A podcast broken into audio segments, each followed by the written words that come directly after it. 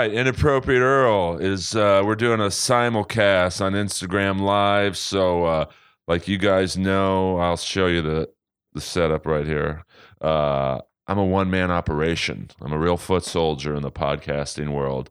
We're gonna get right into it. My guest today is the lovely and talented Kelly Kirsten, who is someone I don't know really, I know. but I feel like I know her Yeah.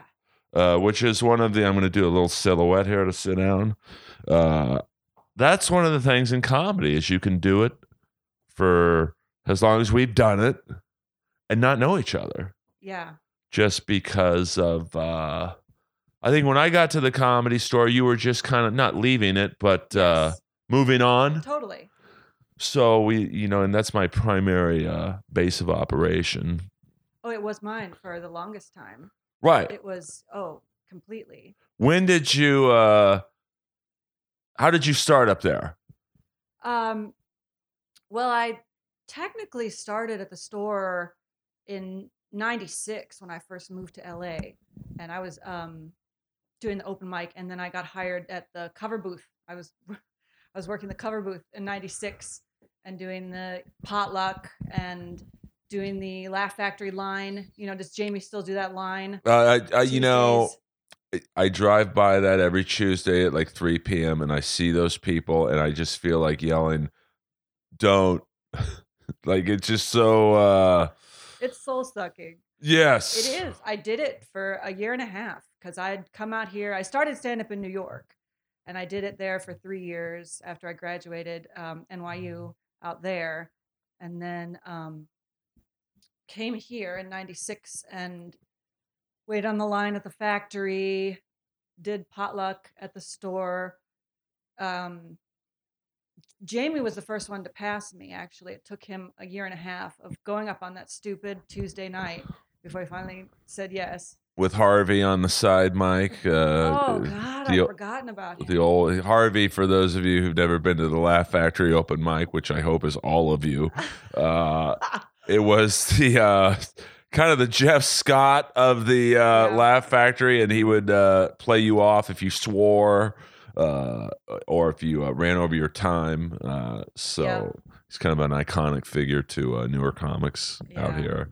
Yeah. Um, so you get past the factory because Jamie's he's a strange guy. Oh, he's super strange, and you know, he he would always say to me like, "Listen, nobody gets you, sweetie, but I get you."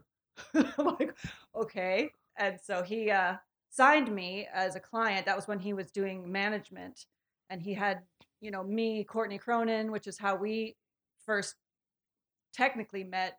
You know, the other night at her show, and then um, like Aisha Tyler, Harland Williams, and so I was kind of brought into that stable. I'd showcased for Mitzi twice, and she said she hadn't passed me. Um, And what's her because her feedback was uh, dramatically different than Jamie's. She was a little more uh, aggressive and like either you're good enough or you're not good enough yeah, in her eyes. right. No, that was basically it. It was just a just a no. It wasn't even really a feedback. It was sort of like you you'd showcase, and then you'd walk past her in the OR, and you either got called over or not, you know. And so I kind of gave up on the store after that. Was working at the factory for a little while, um, and then uh, Freddie Soto called me up one day. Do you remember Freddie Soto? Did you ever know Oh, he's uh, legendary. Yeah, uh, yeah. Gone uh, to he, he. It's hard to explain who Freddie was to kids today. Uh, yeah, I guess you'd say he was like uh, the the George Lopez before George Lopez. yeah, he was, uh, but smarter and you know more friendly. I think. I mean, I don't know George Lopez at all, so I can't really speak Right. to that. But But he was set to be huge. Absolutely. Uh, He'd just gotten that movie with Adam Sandler and Spanglish, and then he passed away. But long before he passed away, his uh, girlfriend at the time, who became his wife, was starting a thing at the store with Mitzi doing Girls of the Comedy Store. was that Princess Corey? Yes, Yes. exactly. Exactly. So Princess Corey was manager at the club at the time or something, doing something with Mitzi, and Freddie called me. That was back when you had to call people. You couldn't text because Right. it didn't exist. Freddie called me and he's like, You've got to showcase for Mitzi. She's passing women now. And I said, No, I'm not going to showcase. She says no to me every time. And he says, You got to do it. Uh, she wants more women now. You've got to get in at the store. She's showcasing in La Jolla, and you get 10 minutes instead of three. He's like, you got to do it. I'm like, all right, I'll do it. And I drove down to La Jolla. And at that point, I, I think it's because I hadn't, I didn't care because I didn't need it, you know, because I had the factory already. So I went up and just, uh, you know how La Jolla, if you played La Jolla, I'm sure. It's uh, it's a beach crowd. ri- I, I would say uh, upper crust. ri- I hate to like bring a race into it, but rich white people. Right. Yeah. I mean, am I wrong? It is true. It is true. But they they're really um they, you know, and they they they like to drink, you know, so they're they're there to have a good time. They're not as I'd say not judgy as the Hollywood store, but they're they're a little looser. And so I just went up and just killed, just crushed. And then I didn't even wait to see if she was going to call me over. I just walked right past her and uh, Duncan called me the following day. He said, Mitzi wants you to start calling him for spots. So that was 99, summer of 99. And uh, yeah, then I started getting spots pretty regularly. And it was so funny. I was listening to your your podcast with Tommy wow. and uh, just all those memories. Yeah, he, I liked how somebody wrote in the comments that how he kept doing Mitzi's voice as Mitzi as if she were his ventriloquist dummy. It really felt like that. I mean, I rarely promote this podcast, which is why it's probably not in the top 12,000.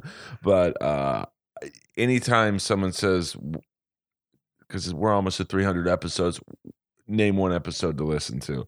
That's the one. Uh, just because I think it's a, and not because of me. It's 100% because of Well, him. he went in guns blazing. I mean, he just was like, I mean, even Chris off. D'Elia was like, "Dude, I don't listen to anyone's podcast. That was amazing." No, I know. Uh, and Joe Rogan even said it, dude. I don't listen. You know, Joe. I don't imagine Joe sitting around watching uh, or listening to other people's podcasts. yeah, exactly.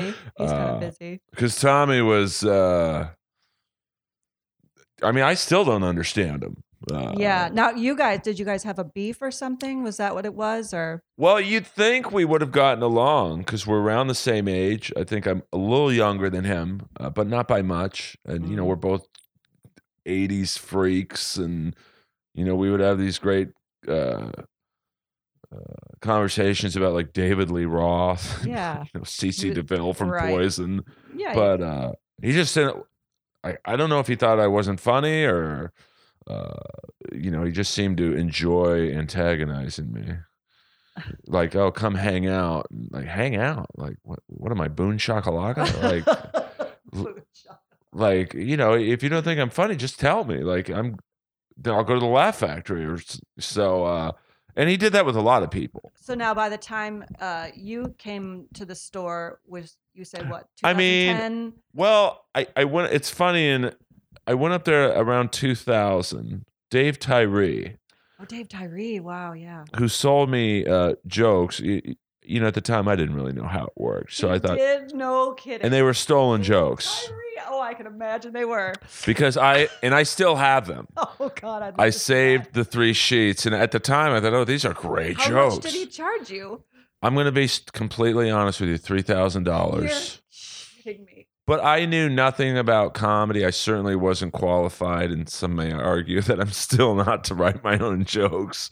So I thought, oh, I'll just I'll pay someone really funny, and uh, uh, you know, like some of the jokes he wrote me were, uh, I just bought a five thousand dollar liquor cabinet. I don't even drink. It- you know, I, That was the joke.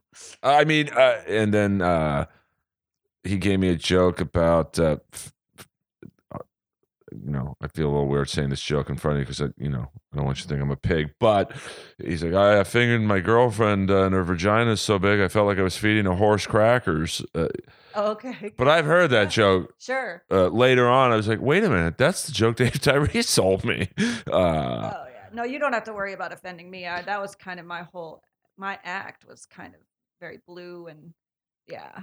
I was kind of like the raunchy feminist who is like one of the guys. That and did kind of my Mitzi like shtick. that? She did, yeah. Yeah, she really did. I mean, Mitzi took great care of me. I was always really intimidated by her. I never spoke to her that much. you know, which is funny to think because I was at least a foot taller than her, but she'd walk by like this little ghost Right. past the the the bar, and uh, so I yeah I never really spoke to her that much, um, but she.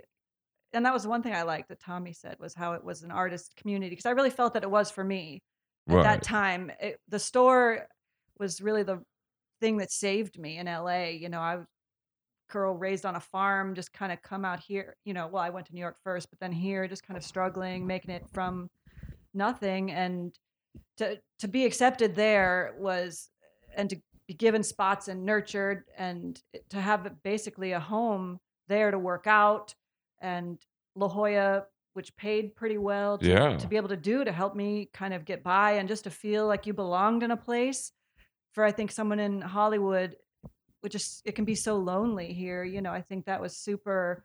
Um, it was I will I'll always be grateful to the store for that because, yeah, those are uh, just some of the best times of my life. You know. But that was kind of a weird, uh, the early 2000s. Uh, you know, I think people, Yeah. when they hear the comedy store, they, they go up there now and even on a Wednesday night, it's sold out. It's so different now. uh, yeah. it wasn't like that It back wasn't. then. Like Mhm. it was, because I remember the first time I went up there, Brody Stevens was hosting. Oh. And uh, I've told this story many a time, but uh, kid was on stage and he was bombing pretty badly, and uh, yeah, happened. you know, oh yeah, I mean, in the OR in the early two Oh, thousands, for everybody. uh, and uh, you could tell the kid knew, and then he's kind of meekly walking off stage, and Brody, and I, I can't do a Brody impression, but he was like, "Where are you from, kid?" And the guy's like La Jolla. And Brody was like, "Well, that drive just got a lot longer." and, uh, and I just remember seeing that going, I don't think I'm ready for this place. yeah. Uh, if that was your first exposure. Yeah, I was like, Woo. I thought Brody was a dick, and now, I, of course, I loved him. Yeah. uh, and, and still do. But uh, it was a dark, almost a misogynistic. Uh, well, it had that. which sure. was that weird to be a female in the alpha male world that it, even though it was owned by a woman, right. I, I would say it wasn't exactly female friendly. No, but I think that's when I came in what Mitzi was trying to change and she kind of brought a lot of new women in and I came in around the time there was Vicky Barbolak and Shay Matash and Shawn Pelofsky, Cynthia Levin and Betsy Salkind and it was kind of the group of us, you know, I'm sure there's more um, names I'm forgetting, but that kind of had a camaraderie and um, even though we really couldn't uh, we didn't have the same thing that guys have though. I think that the a lot of the advantages male comedians have is is they they can help each other in ways that we really couldn't at the time i think just because we had to even though we weren't competing with each other for spots we kind of were because a lot of shows would be like there's only one woman on this show or there's you know they really they kind of positioned the, the market just positioned itself to where there was only a certain amount of spots and so it wasn't that we were in competition because i mean they're some of my best friends and love them but it was also like you could only do so much. And now it's wonderful to see vicky is having so much success and she's able to bring a lot of these comedians with her and you know bring her up bring them up with her but we didn't have anything like that. Like the guys could get the bigger names to take them on the road Right. and you know kind of help bring them up and we kind of just mm-hmm. had each other and floundering and trying to find our way so it was a little it was harder in that way but i think you know a lot of the guys um liked me appreciated me i think who knows and so i never felt like a darkness in environment. I liked the darkness of it actually because it was such a change from the laugh factory where i was told to work clean and and jamie was always putting up these showcases and i would bomb you know it's like if i knew someone was watching i would bomb and i'd come off stage and be like what was that bullshit? And i'd be like bah. i tried and so once i got to the store it was it was nice to have that freedom and i could go up and do whatever. I could swear and be dirty and not have to feel judged and, and no one was watching. So it was like this freedom that uh, that allowed me to grow as an artist and a you know comedian i thought and Right. it was fun Yeah, I just had- mean- I had so much fun Well, that's why you know I I often you know a couple years ago, like maybe 2007, when I went back up there, I go, all right, I got to get in here at some point. You know, I'll, I'll deal with Tommy's bullshit. uh, you know, I'll, I, I mean, at one point I thought I want to get in here so bad. I just want to buy him a whole bag of weed and stuff it in a new guitar and and go, hey. But I couldn't get past like I just couldn't do that. But I now, Well- did did uh, was Mitzi still showcasing people then, or how did that process change? well, I know. Uh, I think around 2004 ish, when Duncan was the talent coordinator still. Yeah. um, I had done some room, open mics and I guess booked rooms with him. And he's like, "Hey, do you want to showcase at the store?" I'm like, "Oh my god!" And I'm glad I didn't because I certainly wasn't ready back then. But you know, of course, I was like, "Yeah." And uh, he said, "I'll call you tomorrow with a, a showcase uh, time." And he calls me and goes, "Yeah." Uh, Mitzi said she doesn't want to showcase a Kennedy because my aunt is Ethel Kennedy. Oh no, kidding. Oh yeah, that's right. I've heard so uh, I'm like that. That's kind of a bizarre reason to not like. So I, you know, I kind of got disheartened after that, and so I never even have met Mitzi. Oh, really? Uh, you know, I saw her once in her seat. right. Uh, I oh boy, probably was at the tail end of when she was going up there, and Ari Shaffir was next to her, and uh, you know, she didn't look in the greatest health. no. So I was like, I don't want to meet her. Ah yeah. It just like ruined my And so you work there now, and and that's all done through Adam. Adam. Mhm. Yeah, because I Mhm. think Tommy was let go for his, uh, let's just say, um, interesting accounting methods. I heard about that. Which is crazy that they didn't uh, release him from his duties for other reasons. Uh, right. You know, he was known for, uh, let's just say, his interesting views on certain races. Uh, oh yeah, yeah. You guys talked about that. um, but you know, he was smart enough where he passed enough uh, minority comics where if anyone came and said, he, you know, he's not maybe the fairest to African American comics, you say, well, listen, I just passed Willie Hunter, Mm. Jamar Neighbors, uh, and other uh, comics uh, who were black that you couldn't really, I guess, get rid of him for that. Uh, So he had the power to pass people then at Well, that by that point. Yeah, I mean, he didn't. I, I want to say after, I, I'm not exactly sure. I think when Duncan's career started taking off, Mm. uh, you know, and and that's one of the many comics Joe Rogan has helped. Uh, Yeah, uh, uh, Duncan actually, I made a short film when I um because I started making short films around yeah before um because I first my first writing job was on Hollywood Squares doing game show writing, and then when that ended, I started making short films, and I found really quickly I was writing them, but then men would direct them and men would produce them and kind of take over and try to you know take away what I wanted to do with them. So I started to learn, taught myself how to not taught myself, took a class, took a um, New York Film Academy thing, and learned how to direct and do all that stuff. And so Duncan was actually in. I he had a starring role in this film I made called Soccer Fan. He was awesome, and it was Joe's idea. Joe said you should make a film about a guy who is a fan of little girls soccer, but he's not a pedophile. He just loves the sport. And Duncan was so perfect for that role. He was so great. It was it was really fun. now, if you Very want to, talented. oh, Duncan was Oh, is, yeah. is still amazing, and uh, yeah. you know, so many comics. Oh, Joe, you know, I mean, you know, you go like we were talking, you go on Joe's podcast, and like you you Yeah, yeah. get elevated, like you know, Joey Diaz, uh, Right, Joe Diaz, God. Tom Segura. Like there's literally Yeah. ten comics who owe their careers to Joe, Right, Uh, for sure. or at least a good portion of it. Uh, but I think once he left to do stand up full time, uh, Tommy took over. Uh, I want to say maybe uh, 05, 06. and then. Uh, you know his reign of uh, His reign of- of terror, but you know a lot of people love him to this day because Yeah. uh, you know uh, he just you know he wouldn't really showcase people. He would just say you're past. no kidding. Uh, How would he do how would he see you? Uh, well, he, you know, that was another weird thing. Uh, you, you know, his methods, you know, like Adam's methods are so like uh, methodical, and you know, it's like a four or five step process of, uh, you know, you do potluck, Okay. and then you get elevated to friends and family, and then you get uh, from that you do uh, you get development spots.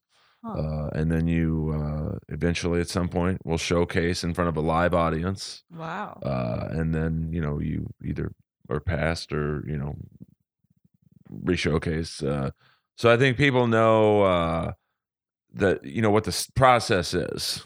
it's clear. That's You're pretty- right. yeah, that's Uh, you know, as with Tommy, I've ever heard. Yeah, I mean with Yeah. Tommy, it was just like uh you know, you'd see people like open micers who were just all of a sudden getting spots going on after Sebastian or whoever, Oh, and no it's like, kidding. oh, are they passed? Oh, Yeah. I guess they are. Uh, Wow.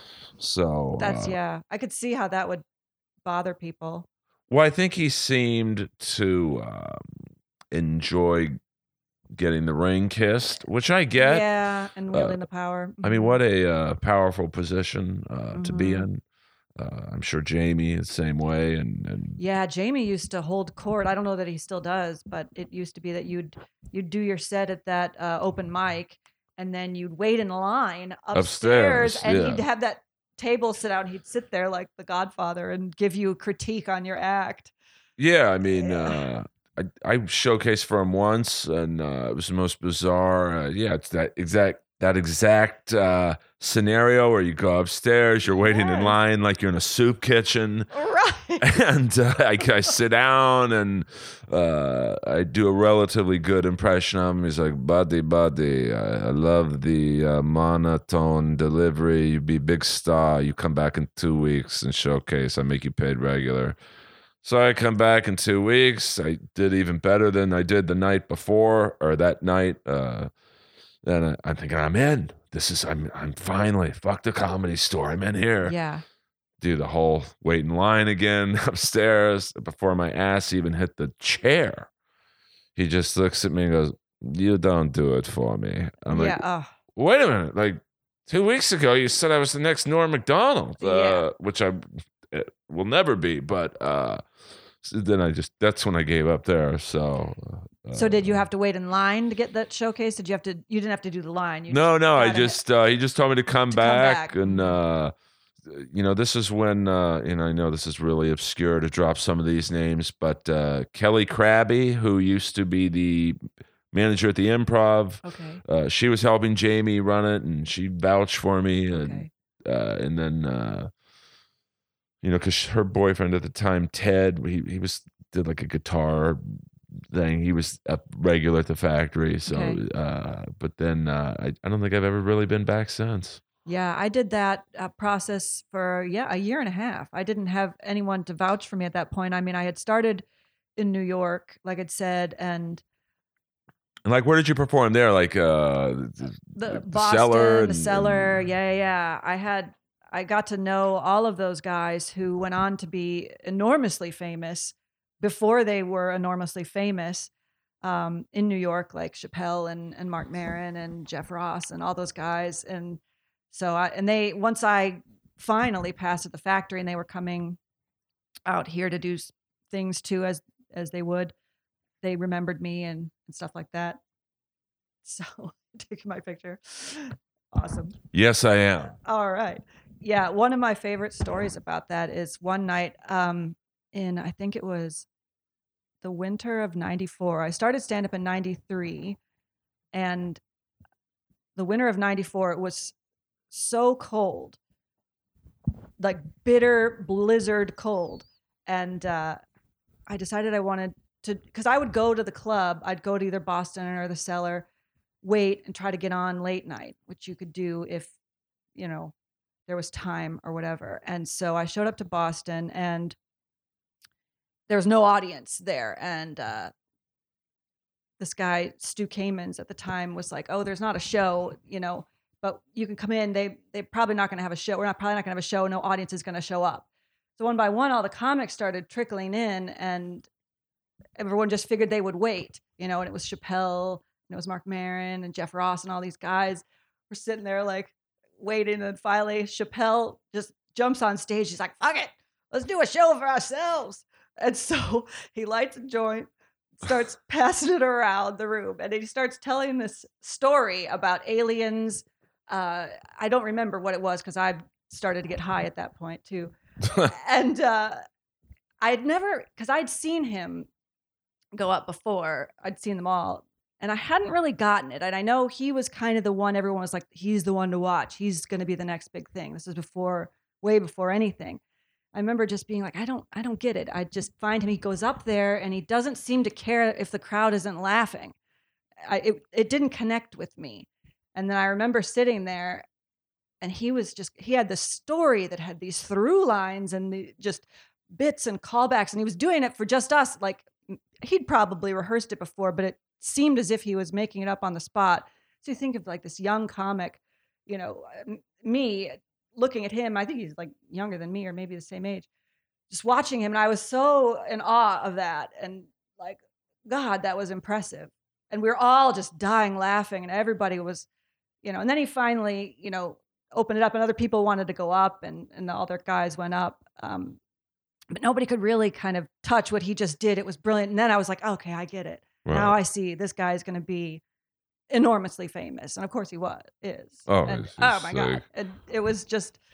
And that's probably one of my biggest regrets because in the end they came around to me, and by that point I'd been smoking, and you know I wasn't in any emotional state, and I think I was just intimidated, and I I passed. I said no, I'm not going to go up, and I just didn't want to. I guess put myself up there in front of everyone that had just, you know, that had already been established and things. But I always remember that night and how it was like just comics going up for each other and how I you know really felt like this is what I want to be doing.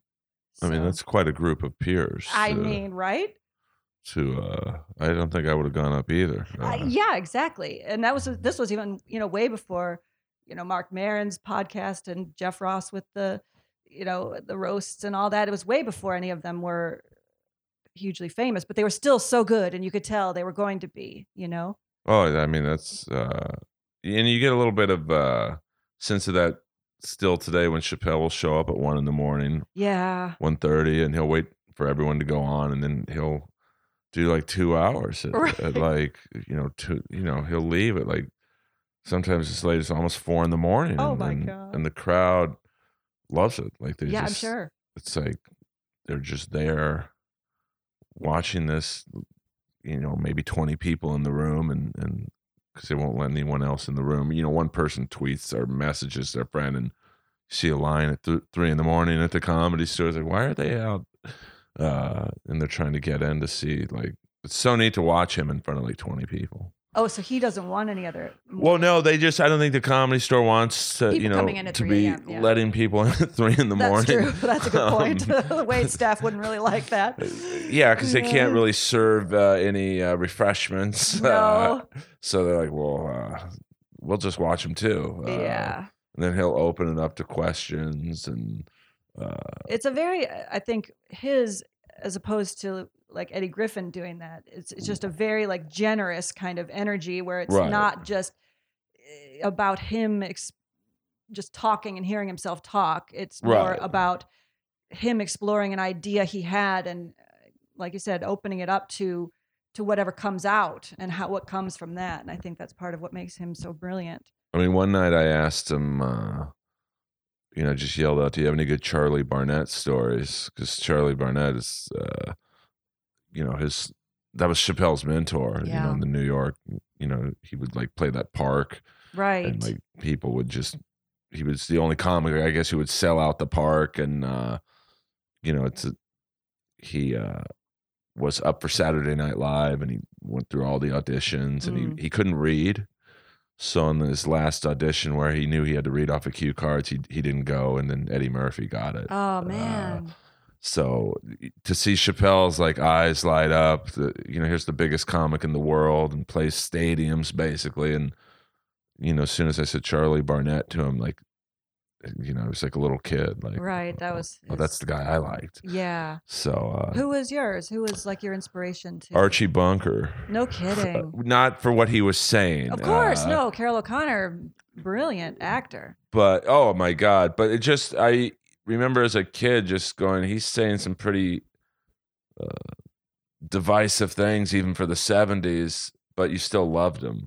Like i loved how even though he, i guess he was a racist and a, Yeah, a h- homophobe and uh you know everything else you could name that's not good you still liked him but he like- because he always um allowed himself room to accept uh, differences. You know, Yeah. in that uh, in in the way that Edith, you know, would kind of you know Bring not him back. manipulate him and bring him back around and ground. You know what I mean? And his daughter and Meathead, and I think yeah, absolutely. I think he wasn't the kind of homophobic racist that this is how I believe and this is how I'm always going to believe. There was Right. always a little bit of a spark, and then he would make a joke, and you'd realize, well, he's still the same old Archie. But it was always like he kind of always left, I think, room for that possibility of growth Yeah, I that mean, I I think was hopeful about that show. because I try and like uh, do comedy that's you know like I'll I'll do a joke about say Michael Jackson, which is you know uh, is what it is. Uh, but I'll try and be likable about it. Like I just liked how you kind of liked Archie Bunker, even though he was saying some horrible things. For uh, sure. and like you know Don Rickles, uh, you know Foster Brooks. I just loved him on the roast. Uh, uh, just how they were all saying, like you look at some of the clips of Don Rickles from the roast, yeah, and classic. uh, you know once again saying some pretty uh, kooky things to like Wilt Chamberlain and like um, you know Sammy Davis and Nip- Right. poor Nipsey Russell was the brunt of every racial joke. Uh, but that you could tell they loved each other. Like, and I just try and you know do humor like that. And uh, And so it took you a long time to go from you'd always loved it and then to go into doing it yourself. yeah, well, I mean, I from like say 2000 to 2009, I uh, just I said, well, I, the store's just too wacky for me, and uh, I don't really vibe with Tommy. Because you still lived here. Uh, Yeah, I, I'm born and raised. Gotcha. so I would do uh, open mics and book shows, uh, you know, bar shows, uh, you know, at like places like the Bar and Roadhouse. I mean, it, these were not really the greatest comedy environments, but you know, I had no TV credits at the time, so you can't get in at the clubs. No. Uh, but then uh, I think a mutual friend of ours, uh, Jeff Richards, Ah, yes. uh, one night was feeling sick and uh, he said, "Do you want to open for Rob Schneider?" At, Oh, yeah, that's uh, right, you guys. I think it was. It's called the West Side Theater now. It might have been. It's in Santa Monica. You know, it's on the Promenade. Okay. I Is think- it still going? Yeah, I think it was, at that time it was called the West Side Eclectic. Oh, right. Okay. That sounds familiar. And so uh, that's when I started opening up for Rob Schneider in about 2009, and with Jeff, and- Right. And, then, uh, and then eventually, slowly started to worm my way into the comedy store. But even then, Tommy was still not very uh you know, uh, I could tell he was never going to pass me. Yeah, because I remember. Well, I remember seeing your name on lineups. I think before I started to, I started to really wean out around 2010. Right. um, my job shifted. I became, um, you know, producer at E News, writing copy for Seacrest, and the pressure started to get uh, pretty intense. Even though he's great and was awesome to work for, I I was also starting my first novel at the time, so I was working on prose and I was doing that, and so I started to kind of really pull back around them. But I do remember you're seeing your name, and I, you know, I'd heard about you from Jeff. Obviously, Jeff's, I think, the, was like, oh, Earl read uh, the Drunk Girl script and loved it. I think that's remember the first mention I heard of your name. I'm like, okay, cool. Yeah, I think uh, that was the first time I ever heard your voice was on a uh, On the conference call with Rob. in a hotel room. I think, and you know, I don't know why I remember these, you know, details, but it was we were in Cincinnati, and you, Rob, and Jeff were on a conference call, and I just listened. You know, I, Oh, of course, of course, I had nothing of input to bring to the table. So, uh, you know, uh, why didn't that movie ever get made? Well, because Jeff fucking jumped off his balcony and broke both right. his arms. Now we're talking about the, you know, if you are a fan of SNL, uh, Jeff Richards uh, had a great uh, character called Drunk Girl, Yeah. and uh, Kelly was in charge of uh, He- writing the potential movie. I did. I wrote. I mean, he approached me to do it, and I said no. And then uh, he offered to pay me. I said okay. Yeah. So- Money can change an Yeah, attitude. That's a fact. And so um, I uh, I wrote it really fast. We'd we'd we'd meet, go over ideas, and then I'd just kind of pound it out.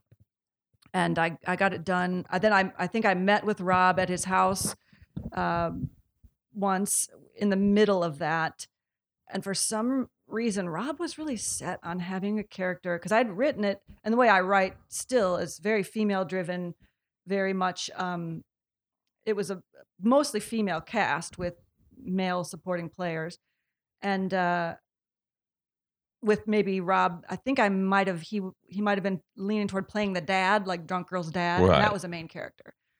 And so anyway, he was really set on me having a, a, a bulimic character. For some reason, he thought that was hilarious. And I'm like, I don't, I, not really sure how I'm going to work that in, but uh, you know, you have to say yes and do that or whatever. So yeah, so then I wrote that, and then when you heard that conference call, that was the the redraft, and then I had to, based on those notes, write one more draft, and he gave me a kind of a deadline due date of it was a Monday that it was due that redraft because I think he was looking to produce it or get someone Right. to produce it or whatever.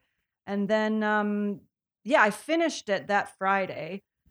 Um and I didn't tell Jeff because I didn't want him to bug me to send it then. Because whenever you write something, I don't know if you know, when, like if you do the same, you finish a script or something, you want it to marinate. You don't want it Sure. send it right away. You want to think about it and then look at it with fresh eyes. So I didn't tell him it was done. That Saturday is when he had his episode and he, you know, ended up in the hospital. And so, of course, that kind of Right. killed that project. We've since gone back to that script and we've rewritten it, not because I don't think that uh, it's really, you can't really make a movie these days that's a man in drag playing woman anymore. It's, not, it's a little bit, I don't know, tone deaf, it seems. I know Tyler Perry maybe is still doing it, Madea, but I feel like it's kind of gone out of favor to do a man in drag as a woman when there's so many women actors who could play it. So we we rewrote it as a as a female uh, who's kind of An alcoholic. An alcoholic, yes, not necessarily um, transgender, but she's she's uncertain about her Right. her sexuality or her who she is. She's gender fluid, she's like gender uh, fluid, exactly. uh, Billy Dee Williams just came out and said he's gender fluid. really? You know, I think at 80 years old, it's a little late in the game. Hell, you know, it's never too late. Well, no, Willie uh, You Nelson know what? Good just said he's uh, stopping smoking weed at 86. It's probably just, I'd write it out. Baby. I Uh, found it out. I probably I'm gonna start smoking cigarettes again at 86. but you see, like, so many movies. Uh, I could see that movie still getting made, you know, like, you know, when you see uh, some of the crap that's out there now, Yeah. like, uh, but you know, I guess is it weird? Like, since it was an SNL character, like I know that Lorne Michaels has. he has the rights to it. Yeah, I think he'd have to figure that out and ask permission and all that. So I mean, it's still one of those things that I have. I still have, you know, the the script, but I'm I'm working on other ones now and just kind of it's always in the back pocket. But yeah, that's now that E News is over. I was at E News for uh 11 years and then they just it just ended. So Oh, okay. yeah. And so now I'm kind of, well, now I'm seeing what comes next. It was funny because I feel like I was at the store for about 11 years. And then now I was at, you know, that job for 11 years. It's kind of like, well, now the next phase is set to begin. So Yeah, I used to break up with girls at the six year mark. At it was just mark. like I don't know for some reason in my head it would. like, oh, this is a good time to call it. Uh, yeah, uh, you know. I think, th- I, yeah, I break up with jobs at 11. So well, that's a good run. Uh, yeah, that is. Well, my husband and I have been together 11 years. So hopefully that's no. sign. No. what did now? Is he in the entertainment business? He is, yeah. He's an actor. Mostly does voiceovers, and uh, um, he did a voiceover um, horror film with William Shatner recently. That was the That's most great. I know it's kind of cool. They're doing like the festival run right now. Now, who was on the? I'm uh, obsessed with the the Hollywood Squares just because uh, it was Oh. such a uh, you know iconic show when I was a kid, and you know goes back to one of my first comedy influences was Paul Lynde. Oh yeah, Just because, and even at at the time, I didn't know he was gay. I just liked how sure, he was so uh, sarcastic. and, absolutely. No, I loved him too. uh, but then I guess uh, you know apparently he wasn't like the nicest guy in real life. Uh, I worked with uh, Bruce Vilanch Oh, in he's those years. So, Oh, okay. Yeah. Who I still see uh, walking around this neighborhood. No kidding. Yeah, Oh, he's. I think I'm assuming he lives around here. Uh, Yeah. you know, probably the the best Bruce Vilanch story I have is I was on a date.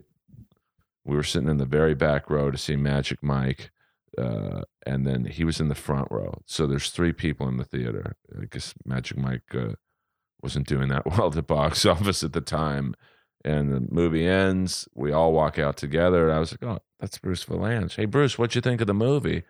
And he's like, "Get rid of those double D's, and I'll show you mine." And I was like, "Oh, I not uh not sure what to make of that so exactly. uh what what's it like writing like do you have to have a good chemistry with say someone like bruce vilanch and the other like you know how did it uh, work when you were writing lines I really, I never worked with him in person. I believe he worked from home, and so you'd write just a ton of material, and I wrote the questions, and so there was question writers and joke writers. The questions also had to be funny right. because there were a lot of celebrities who couldn't deliver punchlines, and so they had to have comedic writers writing the questions and then comedic writers writing the jokes, and so you'd just I'd submit them through him and you know on our database and he'd see him i rarely saw him in person only on shoot days. Right. And then uh so so they that yeah that was basically it. You know who helped me uh get that job was bobby Bobby Lee? yeah because bobby and i used to work uh la jolla all the time together. And this i remember when i was up for that job he was like you're gonna get this and so i kind of had to put together a whole sample and you know he kind of went over the sample with me and helped me and so yeah I was it hard to like write for celebrities who aren't necessarily that funny like uh you know i know that's a problem for some people like when they do the comedy central roast and it's like you know caitlyn jenner this year was right Like yeah, she was actually pretty funny. Mm. Uh, but like, how do you how do you write for when you're a great comic and you're writing for someone who has no probably sense of humor, or funniness about them? Do you like how does that how does that work? Well, it's like it's all in the setup, really. You know, you have to kind of have a funny setup and make the setup funny. I can't Right. really think of an example, but it's you know the kind of questions we would write would have you know to do with it would always have like a sort of a, a double entendre, still be clean. right. And it, it's definitely more of a challenge. But it's joke writing is a challenge as well. But you'd have to. I wish I could think of a good example, Well, like I know, like uh, uh, one of the series of questions that seemed to set Paul Lynde up for like a, a gay innuendo was uh, Peter Marshall going, uh, "Paul, how many balls are on a pool table?" Exactly. Something like that. Something like that, exactly. And then he So could you- I think his answer was, uh, "Well, it depends on how many guys are playing." so, something, you know. So it's basically like that, only you would just write the question and, and leave it up to the host to get the laugh, you know. right. Yeah. And Tom Bergeron was the host. Tom Bergeron that, was the uh, host. but that- what was mhm. he? Uh, he's a pretty funny guy. Yeah, he is super nice too. Um, and then how how do you go about writing your own stand up? Like, is, is it like it's hard to write for other people? Is, it uh, you know like sometimes it's hard for me to write my own jokes because you know it's you know just hard. Like I don't know. I think it was always um like just- what's your writing process? Like when you're writing for your own uh for yourself versus Right. writing for someone else. I haven't written stand up in a while. Um, but when I did, it would, I kind of just, you have to just, for me, put myself to the blank page, you know, just go to the blank page and whatever that means, even if you're sitting and staring at it, start with an idea and then kind of make lists right. or you know kind of give yourself a setup make lists of possible punchlines you know um that's how i would do it you know and then you have to kind of think about something and then walk away from it and then the idea will come to you when you're not trying to think about it right like Sure. creativity in the cracks kind of thing Oh, for sure. so yeah you have to write it go away think about it not think about it and then it'll come to you Is that how it is with scripts too? Like yeah for sure So I would imagine that's much more, uh, you know, writing a a joke is easy compared to you know a whole script. Yeah. I tend to be like there's a terminology they use plotters or pantsers, meaning Right. you plot or you write by the seat of your pants. I tend to be much more of a pantser, although I've been getting more into plotting because I like to discover things as they go along. You really Sure. can't um, plan everything because if you know where it's going, the audience will know where it's going. Right. You know, you really have to let the story surprise you in order for it to surprise everyone else, I think. And so, yeah, I, I generally like to go in with a vague idea of where I'm going and then let the characters talk and then see where it goes from there and write just a shitty first draft. And then once you have your shitty first draft, go back and then outline and say, okay, here's the beats I have and here's some through lines I started and did I did I follow this through? And so to me it's a lot more exciting. Jokes kind of I think that's where I really stopped doing stand up is my heart stopped being in it once I started writing uh, a novel and writing prose. It was that I just found it so much more exciting, you know. and- And, I wasn't writing jokes, and I think that's where it was sort of the beginning of the end for me in 2010. You know, I was writing for Seacrest, and I was still going up, and Tommy was still giving me spots, and I was only able to really call in for weekends at that point um, because I had to be up at seven in the morning, and I had to be on every day, and you know, I was having stress dreams that, that Seacrest would be standing behind me. You know, even though he was the nicest guy and it couldn't be, you know, cooler to work for, it was still like I just freak out. And uh, well, how many writers were like? Were you the main writer for him? I was one of two at uh, first. Well, no, they're not at first, but at first there was one guy who was his main guy, and then when we merged and became an hour, I kind of became the second in command to the other guy, and and then Ryan left the show after about a year. But um, so Good for uh, him. Yeah, yeah, absolutely. So um, I uh, yeah, so then I was not really um writing any new jokes Right. and I was only calling in for weekend spots. And so I was still getting spots, but just doing the same act. And then Tommy started putting me on later, like after Rogan, to probably try to force me to, to in order Right. to really, uh, you can't do the same material at 9:45 that you can do it that you have to do following Joe.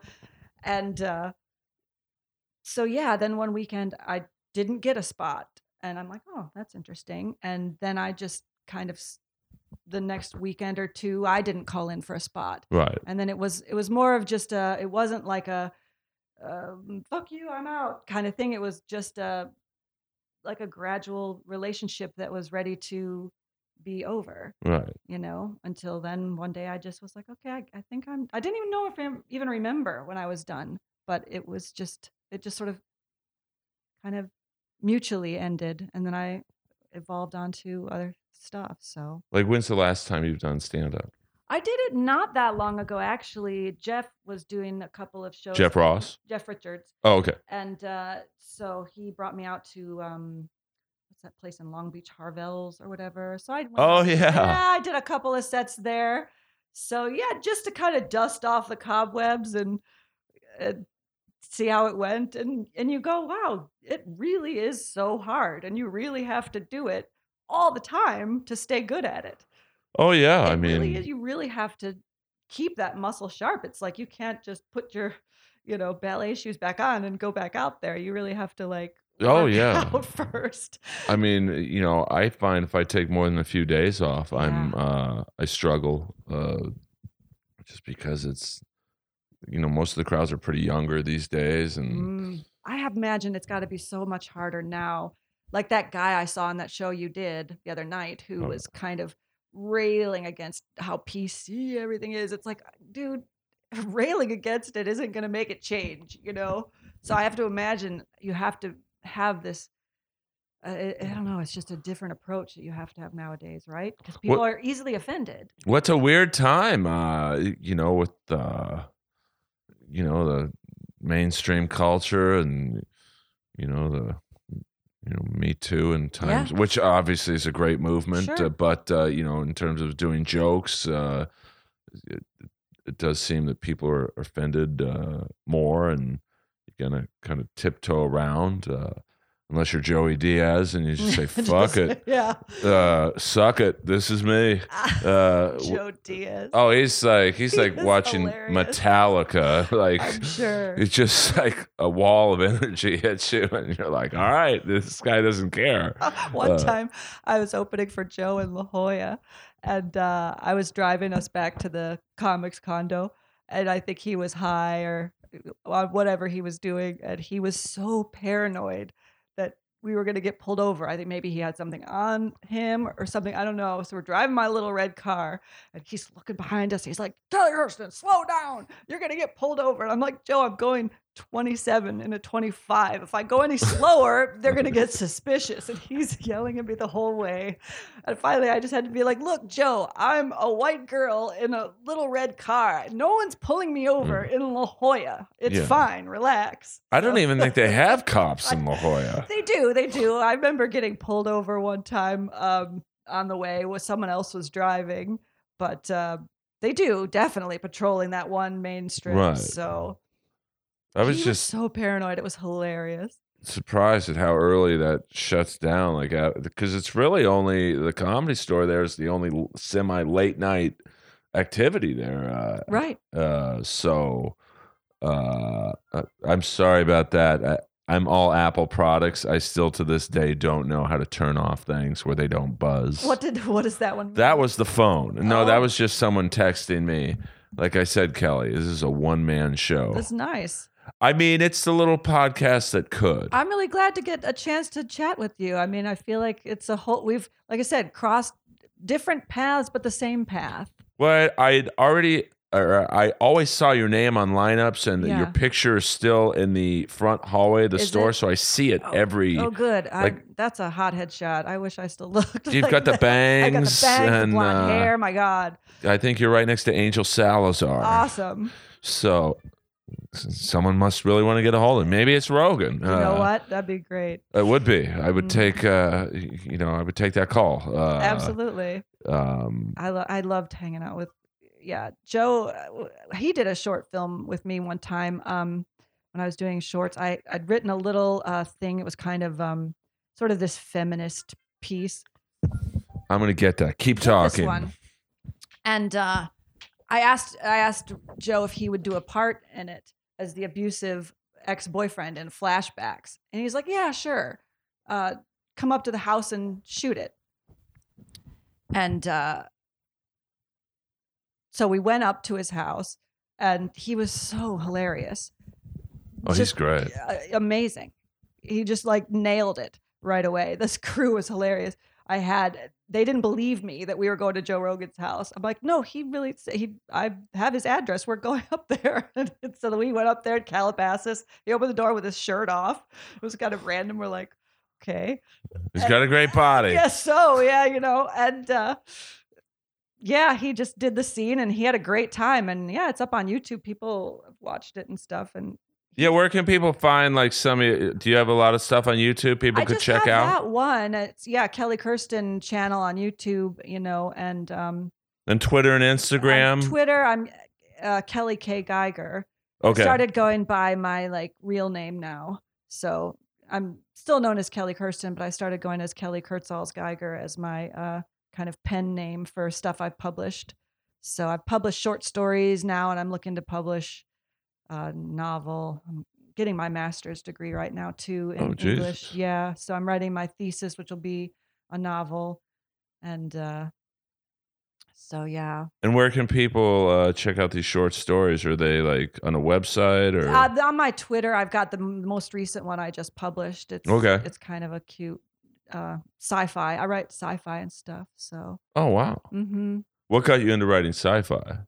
um, I mean, I hate to say, it, one night I was like getting high in the parking lot of the store with Rogan, and like you know, if you ever like hang out with him, he gets very oh, philosophical. Oh, it's way too deep for me. super deep but i loved it like so it just he and i were hanging out there one time and and it was just uh, the two of us and looking up at the stars or whatever we started getting all philosophical about how the universe is all connected and all this stuff and um that night I had this dream that was so vivid.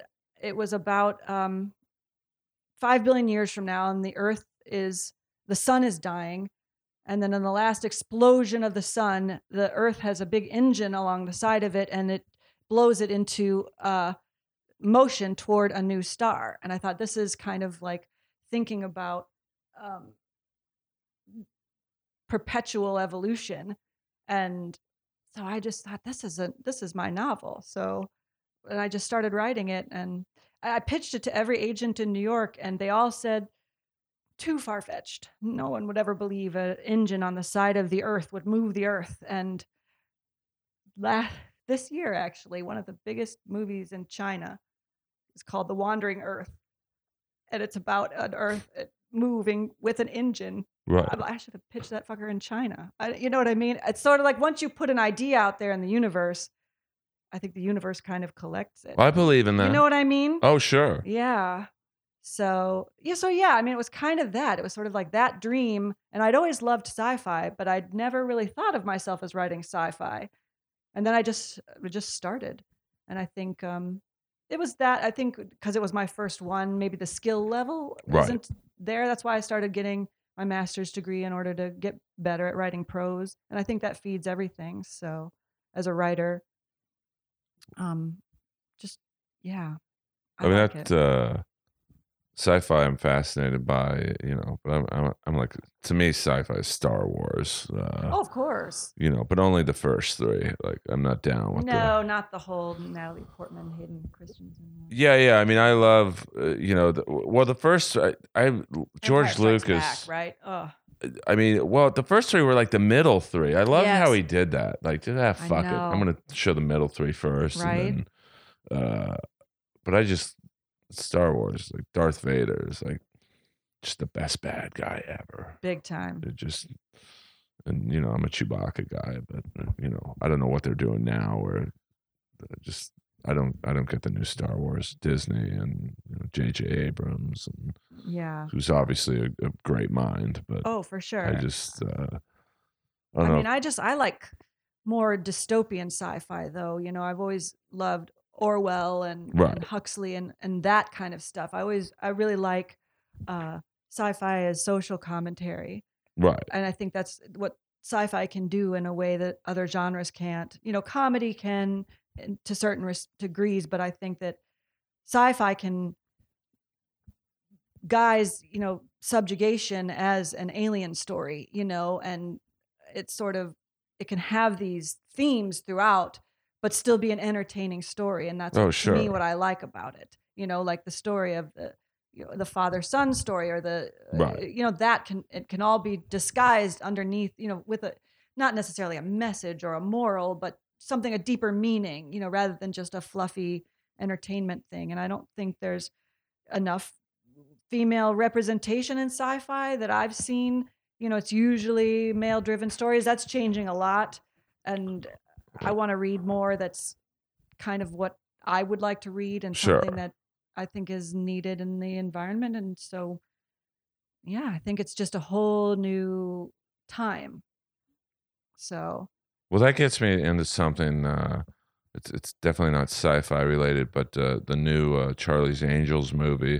i haven't Which- seen it I mean, it was pretty bad. yeah i uh, heard it was bad but the director Elizabeth Banks came out and blamed men for the movie not doing well, Right. Because uh, you know, kind of along the lines of what you were saying, most action movies are you know uh, are uh, male, you know, I guess dominated storylines like Terminators, you know, this Sure. unstoppable man uh, Right.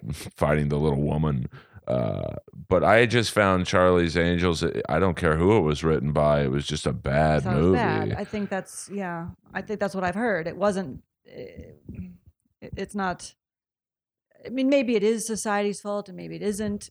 There's, but there's a lot of also bad movies written about just men, and it isn't oh yeah, anyone's fault that they fail. It's except for execution. Really, is the right. you know Well, I just found like I, you know I, this is going to come out incredibly wrong, but it's me talking, so it shouldn't really surprise anyone. But like, you know, I grew up with the uh, original Charlie's Angels, and you, you know this was the seventies. Sure. So did I. so it was and I, i'm gonna say it i, I love women I, I the many great works are written by women there's a lot of shitty things written by men but charlie's angels was essentially three whores in bikinis exactly. fighting crime uh, Sure. i- in a cartoonish uh, method with you know of course the male dominated you know charlie just sending his little vixens out to fight crime. Uh, But what was great about Charlie is that he was rarely seen, and it wasn't about him. Sure, he was the boss, I guess, but he wasn't a dominating figure. He just gave them their assignments. Angels, this is, Yeah. you know what I mean? It- he was just a voice, and then there was Bosley. He was just the fool. yeah So it was really about them. Oh God, my sister and friends and I, we'd play Charlie's Angels all the time. They were great female role models. Yeah. Absolutely. Uh, They always made me be Sabrina. And you know, you- no one ever wanted to be Sabrina. And I'm like, why can't I be Kelly? My name is Kelly. Right. You know? Well, I just like, and I maybe I shouldn't have called them three whores in bikinis, but like you know, they use their sexuality to get in with the criminals. They and, sure did. Yeah. Uh, you know, this version of Charlie's Angels was like, uh, I don't think you can make a feminist version of uh, a a testosterone franchise. Uh, that was she tried to do. and have it. I th- yeah, I mean that Kristen Stewart, who, who's a great actress, and uh, but you, you know, I don't think you need great actresses in Charlie's Angels. Like you need like three hot babes, Right. Uh, I think she qualifies. oh, she's beautiful. Sure. Uh, but I, you know, it's like uh, with the newest Terminator movie, they they tried to soften Schwarzenegger's. Uh, uh, I'm assuming if you haven't seen the movie by now, you're not going to see it. But uh, Terminator, I haven't. No. Well, the newest one, they they kind of tried to make him into a loving husband, and he has a kid. And it's like Jesus Christ, this is the Terminator. Oh God, you're kidding. That's Like, awful. Uh, well, because Linda Hamilton comes back to this franchise, to right. this, uh, yes, I've seen that on the poster. and she's great, but uh, you know, she goes halfway through the movie to meet, you know, uh, the man who killed her son in the movie, uh, and it, he's like living in the woods with a wife and kids. It's like it's a robot for God's sakes. He's like That's so weird. Arnold Schwarzenegger, like yeah, that's a hard guy to soften the feminist angle on. Uh, so I was just curious, you know, to get a female writer's uh, on on those kind of on the. films. Uh, I mean, I don't think. Yeah, I just. Uh, I, I think if it was a standalone movie about three crime-fighting women, you know, maybe you might have a better. Uh, uh, chance at landing a, a feminist action movie. Uh, Sure. Uh, yeah, I mean, it's hard to say because I'm still just. I'd say at the beginning of my career at this, yeah, I'm kind of at the open mic level as, Right. uh, sure. you know, I'm starting over again, which is super humbling. You know, we were talking about that over text. We were talking about just the humility of doing something that you are new at and not necessarily that great at yet. Oh, And- sure. And so I think that's where I'm coming from and still just learning, but going at it with that angle and wanting to, um, yeah, explore that in a way that's successful.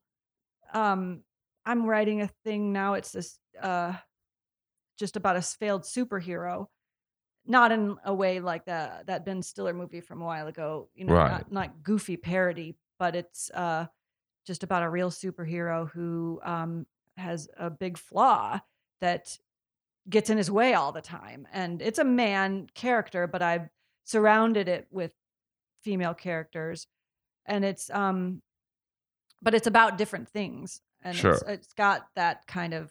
And the reason I started it, just learning about, not to get all about my Please do your thing. whatever. but I'm like learning all this literary theory, and I read this literary theorist Jack Halberstam wrote about uh, this book, Queer Art of Failure, talks about how Pixar movies often have uh, hidden themes that you didn't really that you can't really do in other movies. Like, for example, Monsters Inc. is basically a anti-capitalist, anti-corporation Sure. thing. You know, these two guys who are grunts in this corporation overthrow the corporation. You know, and how Chicken Run is kind of this feminist utopia narrative. so thinking of it that way, I thought, well, I'd like to write something that has these kind of things in them, but they're just stories. They're just Right. fun stories, but that they also have these underlying things going on with them. And so this one is, you know, it's got some things to say about what the news media puts out there and having come from celebrity entertainment news that I've been doing for the last 11 years basing it on that and thinking like that's what I like to see in sci-fi if it's grounded in something that means something to you or that you know something about or something you're passionate about I think that's what makes it any writing Sure. successful it really has to be personal you really have to put yourself on the page and that same with jokes you really have to my act was really um it wasn't me but it was Right. you know it was a character that i was doing but it was also a lot of it was personal and true that you base on your real life and that's what people relate to even if they don't necessarily relate to it they relate to you relating to it i guess Oh, absolutely. I mean, I do uh like I talk about my love of 80s music and yeah uh you know, nowadays the crowds uh, you know are in their early 20s or mid 20s. Uh, they don't know who the band Ratt is. sure Uh but they still laugh at the jokes most nights uh because they see my enthusiasm for oh this guy likes this music. Who else uh, like it's 2019 and people are talking about I don't know, uh, Katy Perry or Billie Eilish, and uh, you know, no one's talking about Bon Jovi, or and Are so I. still talking about Katy Perry? Oh. I'm trying, you know, that's how out of the loop I am. I'm trying to come up with. I know mean, Billie I, Eilish. No, I love her. Don't get me wrong. I feel yeah, Billie Eilish or you know, uh, she yeah, she's in the news because Jimmy Kimmel asked her about, do you know who Van Halen Van is? Halen. Yeah, She was like, who? I. Which killed me. oh my god. But I get it. Uh, yeah. uh, you know, uh, just like when I my girlfriend asked me about, do I know who sang this song, and she'll say it was Diplo. I'm like, who's that? Really. And he's like the hottest. Uh, He's been around a minute, but uh, yeah. But well, like when I was uh, doing roast battle, and and uh, one night in the crowd, Tyler the Creator was uh, in the room, and uh, you know he's like the biggest rapper going right now, and uh, I had no idea who he was. Oh no kidding. And he liked it so much that I didn't know who he was. He put me in his cartoon. Uh, oh, that jellies thing said. yeah, That's really cool. But I think he dug. Okay, this guy's clueless. Like I have the number one album in the country. He doesn't know who I am. Uh, Right. I like this guy. Awesome. Uh, so uh, I th- I think it it took me probably twelve years to go talk about what you like, and the crowd will, you know, th- they want to see you being you, not me joke. Like if I joked about Katy Perry or Billie Eilish, it wouldn't be real. Oh, you have to be authentic. Uh, You really so- can't um you can't fake it. You know, it has to be personal. It has to mean something to you, I think, you know. oh yeah, and I'm. yeah. It, it's just If weird. not, it's just your I mean, it's just fake. Yeah, and it, it comes across. I mean, there's a lot of I think stand-ups who do that who maybe don't understand that and they just try to tell a good joke and write a good joke, but it also has to be personal and it has to be you and and the character you do on stage is is you, but it's you uh, exemplified. It's you Sure. at, at, at a you know most your most extreme kind of thing. Yeah, I mean, like I see uh, certain comics trying to act like Rogan or Diaz on stage. You know, like the Yeah. you know a little louder and abrasive, and it's like, dude, this isn't you. Like you're like the quietest guy I know. Yeah. Or girl. You know, there's some girls who say, oh, okay, I can act like Joey Diaz. Yeah, Good you luck. can be inspired, but you have to um, make it ab- about what you want to talk about. I mean, I've definitely been inspired. I mean, I was inspired by Roseanne, even though it's you know she's kind of gone off a little Well, bit. she went off the deep end. Shit, a little bit. I thought uh, marrying Tom Arnold was the worst I thing you could do. know. God, she really. Uh, but no, she was one of my earliest inspirations, and I always also loved the the really wackier ones, like uh, you know Judy Tenuta. Right. Oh yeah, she's And- great. And Bobcat Goldthwait. I loved. I just liked that. Kinnison, even I liked the ones that were doing a character, but it wasn't. It was. It still felt grounded in in reality. It felt like just something goofy they did one time that they kind of developed into this character, and I always liked that. And so it's I don't know. I always felt like my act wasn't necessarily that Right. extreme. It still was me, but it kind it really wasn't. I don't really swear that much, or I'm not really that dirty in real life. Sometimes I am. So of course. I drink. I definitely could drop a few f bombs, but it wasn't. You know, I'd get up and talk about sex all the time, or yeah, just very out there. I mean, in life, I'm kind of introverted, and Sure. you know, I'm yeah, I'm not confrontational at all. So I think most comics are introverted. I mean, uh, you know, I'm certainly not. I'm pretty like I don't know if aggressive is the right word, but semi loud on stage and like off stage. I just want to watch hockey games and like yeah, go Oh, to a Kiss concert. I just want to sit and write with my cat on my lap. Yeah. Really? I do. I just kind of like, oh, I'll just stay. I've got to force myself now to get out more and, you know, come hang out at the store again. Oh, it's know, it's, it's uh, I, come I watch always all you guys. The store. Get up again. Your Get name's on the wall. On the wall. Who knows? I don't know. I'd have to really practice somewhere else first. Yeah, I mean it's tough. Yeah. I think Rogan said it best. Is like you can't do new jokes at the store. Like it's like you know the, you can't. the standards is just like uh, you got to do the greatest hits, and uh, He's confrontational. He's a person that isn't afraid to. oh, I love it. I know. I like- was there that night that Uh, him and uh, the Mencia. Mhm. I was actually scheduled to go on right after Kirk Fox. Well, let's get into that. That's a good story to end on because it's such an iconic night. Let me just make sure we're still recording. Uh, I don't have an engineer here. Uh, okay. We're good. Uh, that's an iconic night And uh, really comedy history. It really is. I Uh, know. because uh, you know I was explaining uh, to someone who Freddie Soto was because it kind of leans into uh, that night because you know Mencia was well known for uh, taking a lot of Freddie's A lot of act, Freddie's act, um, yeah. among other people's. Yeah. um, and uh, Joe was probably the only one with the balls to uh, go up there. You know, Mencia ran with a, a posse of kind of big dudes too as his uh, underlings. So uh, I don't think anyone outside of maybe Joe or Don Barris was, you know, big enough to uh, just go on stage. So what was the vibe in that room like? Because uh, the I- video doesn't do it justice. No, it just came out of nowhere. I mean, I was in the back uh, because, like I said, that was around what 2010. I, uh, I want to say it was a little earlier than that, but yeah, you know, probably between 2008 and 2010. somewhere around there. Yeah, when I was um, I was getting spots after Joe. Let me I- look that up while you talk. Yeah, and so when um, I followed Joe, I'd have to watch him because it it wouldn't be the kind of thing where I felt like I could go up cold without knowing what he just did to the crowd. You know what I mean?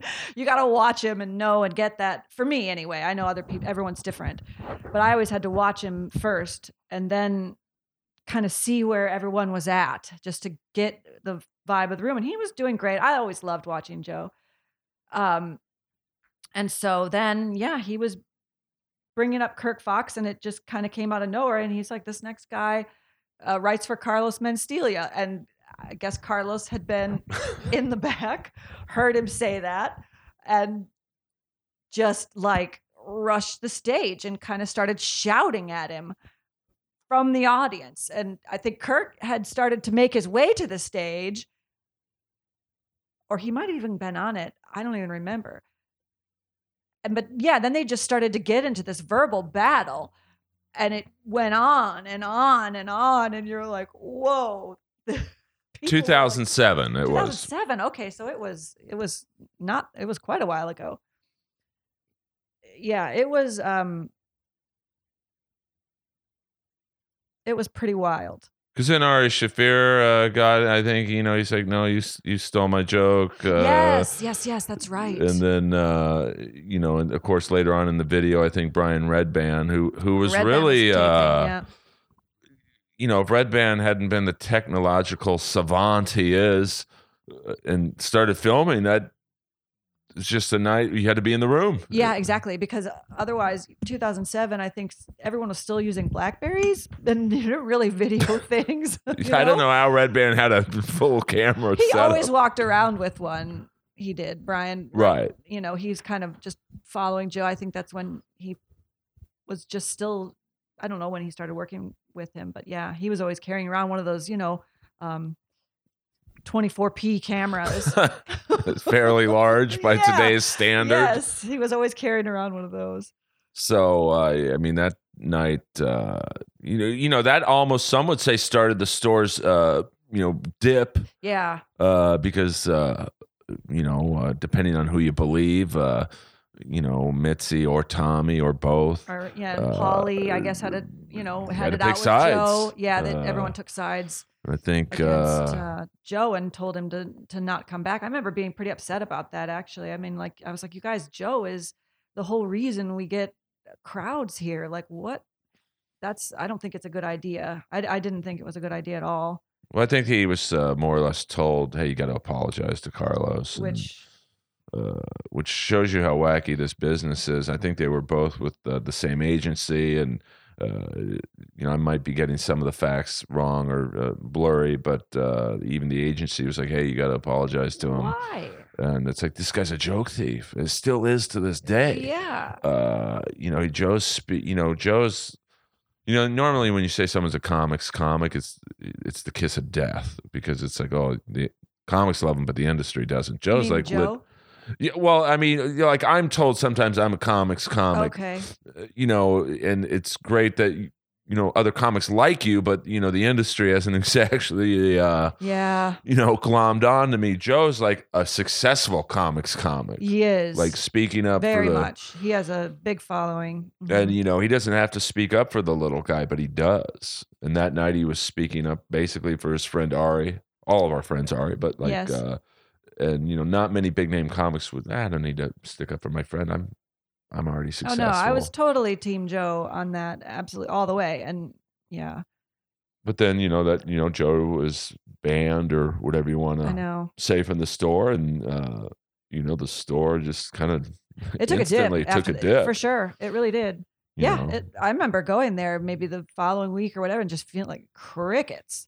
You know, being like, "What have you guys done? That was not." I mean, yeah, I I don't know.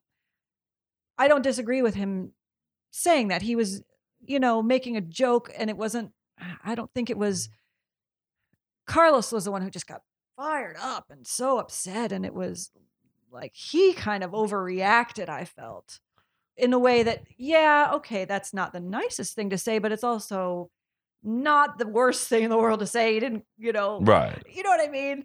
It's not the worst thing in the world to say. The only thing I was impressed by Carlos was he stayed on stage because, uh, yeah. I, you know, I he- mean, it's like, why are you picking a fight with Joe Rogan? I- Have you seen him with his shirt off? Yeah, I mean, come on. Joe is someone I will agree with, even if I disagree with him. I would Uh, not pick a fight with Joe Rogan. like, well, I think he's like almost like oh, I'm certainly not comparing joke stealing to murder, but like I believe OJ has told himself so many times, "I didn't kill two people," that he he actually believes it. oh yeah, Uh, and I think Carlos uh, has told himself and has had his posse of, of close friends, if he has any, hey, you're not a joke thief, that he believes that what he's doing is not wrong. I think so too. I think, well, you know, not to disparage uh, Robin Williams, but he was also kind of known for that as well. I remember um, when I first moved to LA, um, I did extra work on Father's Day. Uh, that movie he did with Billy Crystal, and there was a big crowd scene, and I was in the crowd scene, and um, in the middle of it, during a break in filming, Robin started to do some stand up. And uh, he did one joke that was a comedian I knew from New York at the time. This uh, comedian, word for word, and it was sort of like, oh, huh, okay, that's interesting. Because I would have been the only one in the audience who knew Right. that comedian's joke, and I knew it wasn't a, just like sometimes there's a coincidence where people have the same Oh, sure. premise, sure.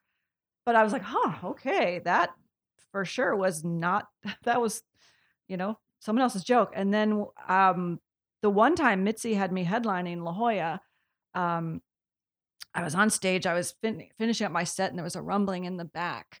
And uh, I kind of knew someone had done a pop in, and Right. I turned to Lou Brockman, piano Oh, player. and I like, legendary Lou. Right, right. I said, Lou, uh, so do we have any uh, special guests? And he said, Yeah, Robin Williams is here. And I'm like, and everyone just was like, Whoa. And so I I brought him on stage and he had been in the back during the last maybe 20 minutes of my set. And uh, when he went up, he started doing riffs on all of my material. Right. And it was sort of like it wasn't intentional. He was doing it because he was listening and he was enjoying it and he was kind of taking what I was doing, talking about female orgasms and Right. you know, cheating men or whatever, and he was spinning it. And sometimes he'd throw a punchline in there that was the exact punchline I just did, but it was because he did it. It was like a spin on it. So, like I say, I think there's a consciousness that goes into it and an unconsciousness. And like I say, once you put ideas in the world, the universe kind sure. of puts them up for grabs. So there are people who get the same idea for the same premise, sometimes even the same joke. But right, like I say, there's there's a way there's a way to do it that's mm, you know conscious and you know it's like consciously unconscious i think you know Oh, sure. that he was carlos and and maybe even robin to an extent was doing like you hear it and you love it so much you kind of want to take it on and go okay let me spin on this premise. But then you don't realize that you're actually doing the same you know material you saw someone else do and you kind of yeah you can be inspired by other people's premises but you also have to you know let people have their own stuff.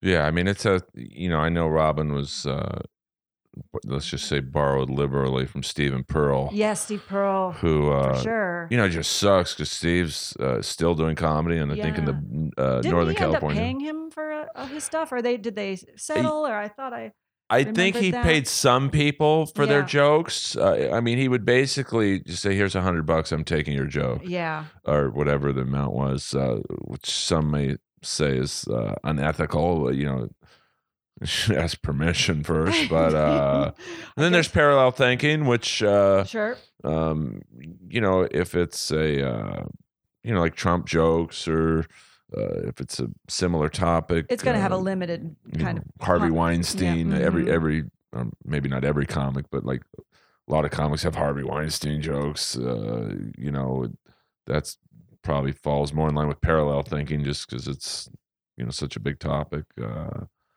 you're going to have overlap obviously yeah, and and it- Mhm. mainly political jokes, just because if you do those type of jokes or you know school shoot, I mean, I've heard a lot of very similar jokes about school shootings. Uh, sure you'd think, well, who's joking about school shootings? But uh, no because it's a, a thing that's out there and i think female comedians have that too yeah, I think I remember um, Chelsea Handler and I had a similar premise at one point, and I talked to her about it, and I think I was kind of like, you know, that's sort of my exact same thing, and I don't think she did it on purpose, but I was like, kind of, I've kind of been, you know, doing that one. I noticed you just started doing that, and she, I think she stopped doing it. I don't remember if she did or not, but it was sort of like, yeah, we, it, it- it's just.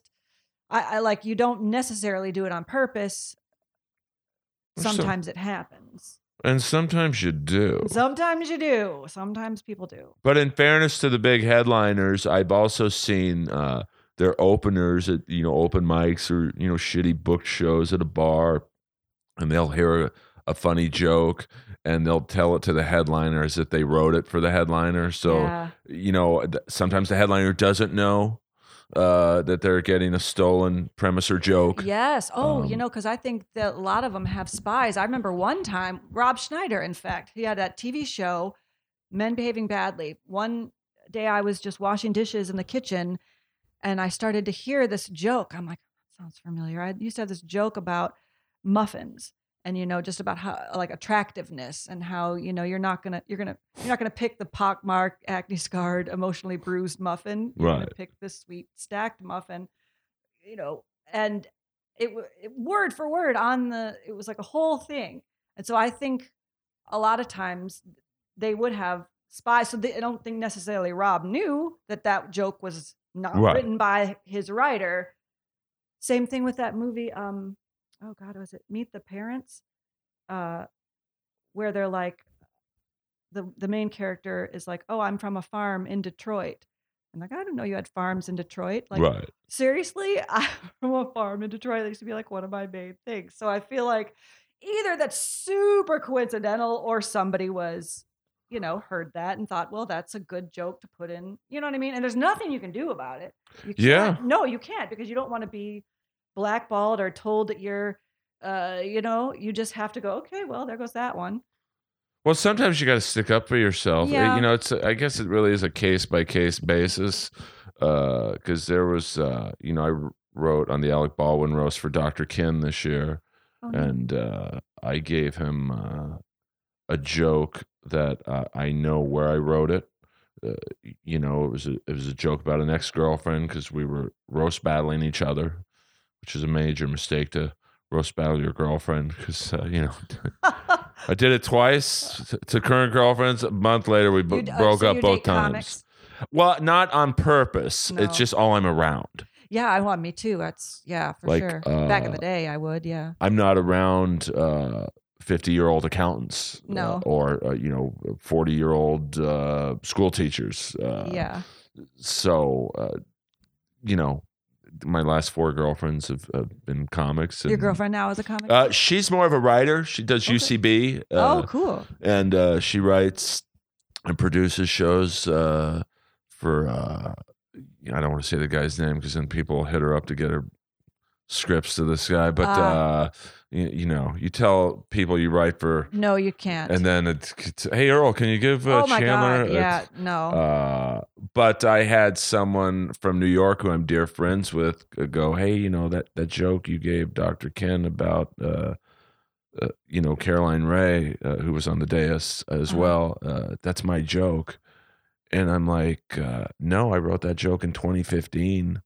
I I was uh, literally sitting where you are on the couch. Uh, and it was that was parallel thinking. I mean, we literally yeah. uh, It wr- happens. wrote the exact word for word the same joke. Mm. Uh, and it's a, you know, it was just kind of making fun of, and Carolyn Rhea's great. Uh, but, you know, it's a roast. So, you know, uh, Dr. Ken, uh, she was a late addition to the roast because I believe uh, the Will and Grace, Debra Messing had backed out at the Oh, last okay. minute. So they got Carolyn to uh, not necessarily fill her place, but a spot on the dais. So yeah. we had to write jokes on her very fast. So I was like, well, I didn't use that joke against my ex. Uh, you know, it kind of fits because they kind of look alike.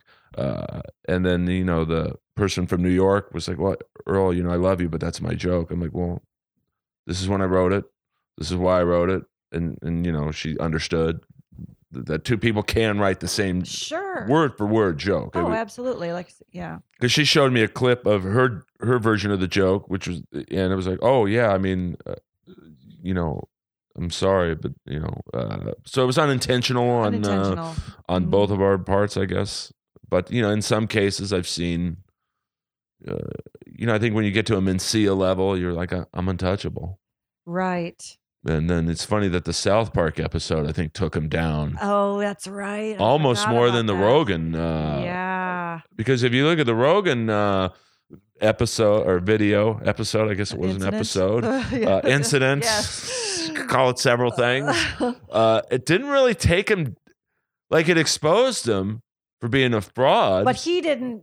Yeah, it didn't take him down at all. He just was kind of railing. emboldened almost to go. Oh, I just took on Rogan and his crew. I'm I'm invincible. Right. Uh, the comedy store chose and, me. the, and the comedy store sided with him. Gersh agency chose me. Yeah. Uh, and then uh, the South, you know, those South Park guys, they can they take you down in one notch.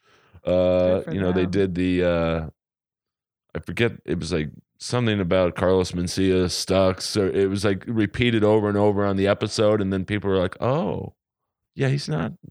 So, I remember that. Yeah. God, that was.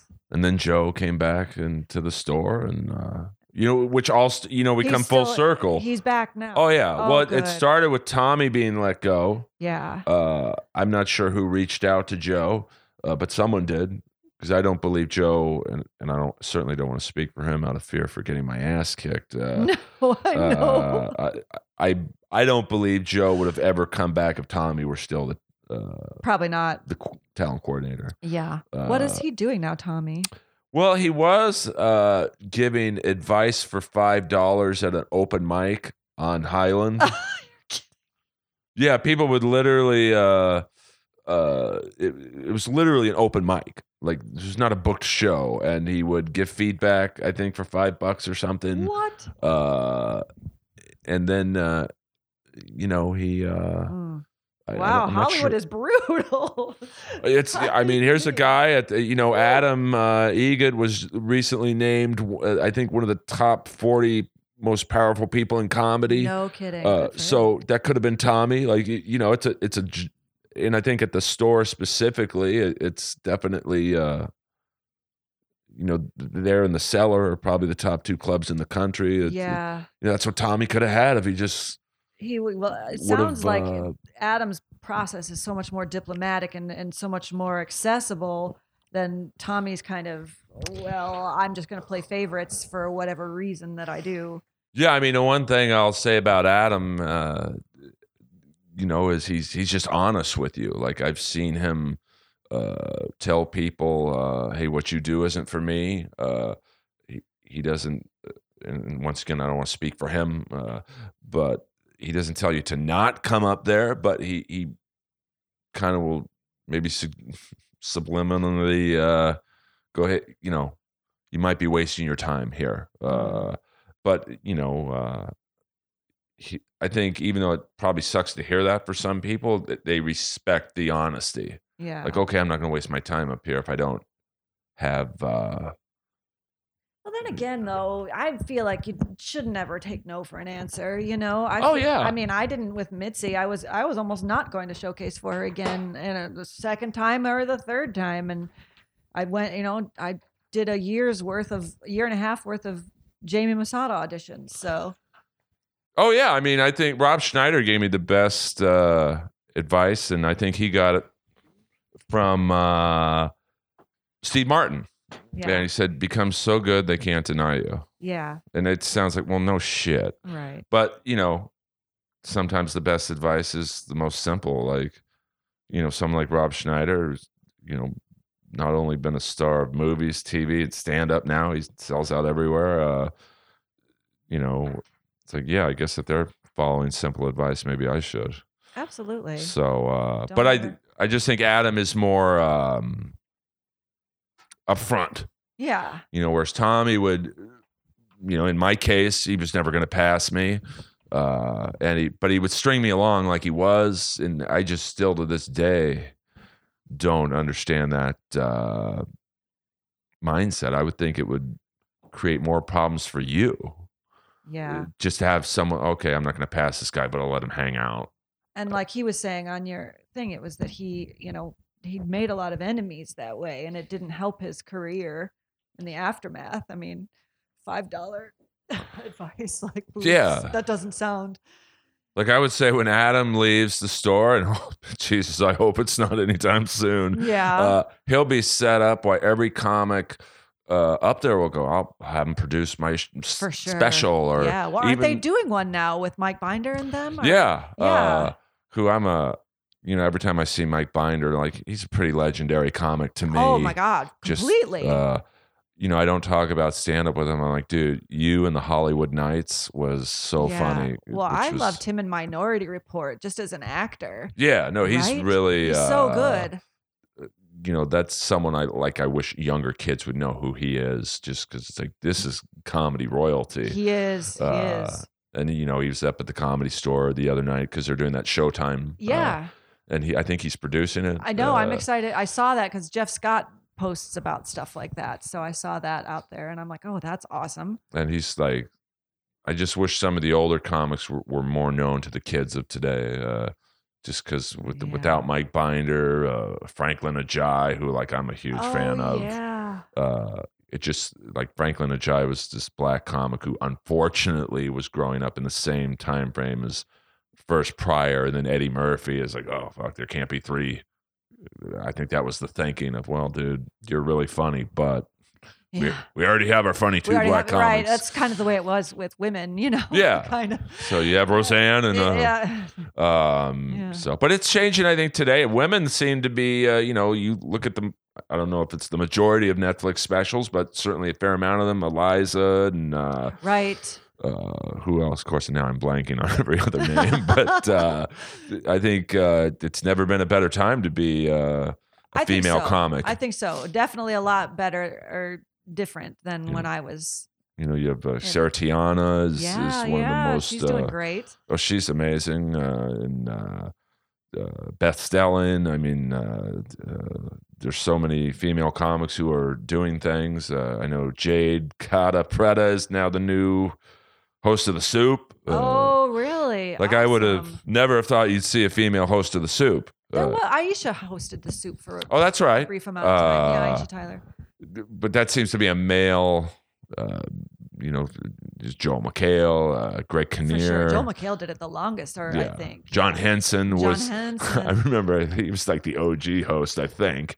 Uh, He was one of them. I thought it was Kinnear, but yeah, I wrote some stuff for John Henson on Wipeout when he was doing. Remember Wipeout when Oh, was a yeah. big thing. I love wrote that some show. Host copy on Wipeout too.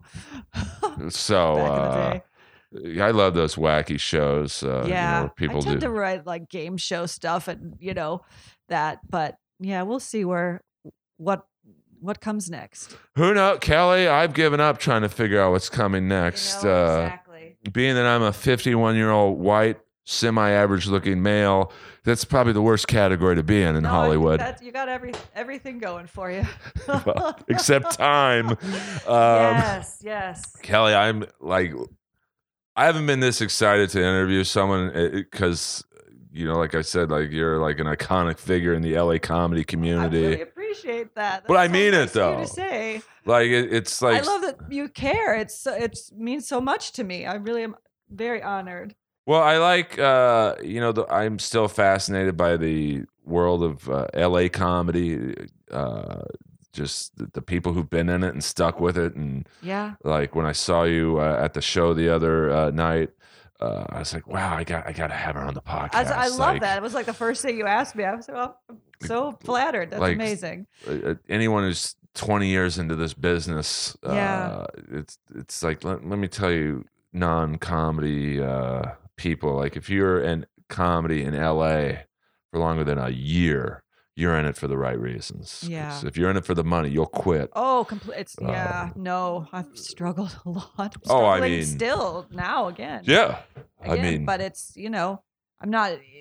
I mean, I'm still in comedy in the world, but on a different. You know, they used to. I think believe. I know we're gonna wrap it up, but No, no, I'm not believe that- rushing you. We're in no rush. that uh, that writing and you know performing weren't that you know that they weren't mutual they were they were mutually exclusive and I feel like that's changing more and more too. The writers used to used to be like, oh, you're a comic, but you're just a writer. It it was really looked down upon, and that was always my path. And I think that's what led me to leave Jamie Masada in the first place. I always said to him, I get me a lit agent, Jamie, get me a lit agent. That's what I want. I don't want a theatrical agent. I want a lit agent. That's what I want to do. And I finally, when I got one, and that's how I got Hollywood Squares was through that agent was when I, I left because he, I did that separately of him because he, he wasn't, he, you know, obviously wanted at that time to package people like Harland and Aisha and make an, you know, sitcom deal and be like the next, who was the guy who did Tim Allen, um, Rick, uh, something, Oh yes. Uh, oh God. Rick Uh, Messina, he came to see me one night at the Canoga Bowl the Canoga Bowl.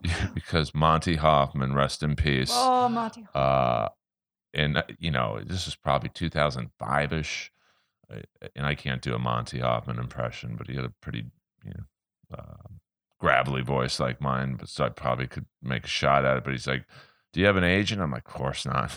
Yeah. I'm at the Canoga Bowl. I don't have an agent.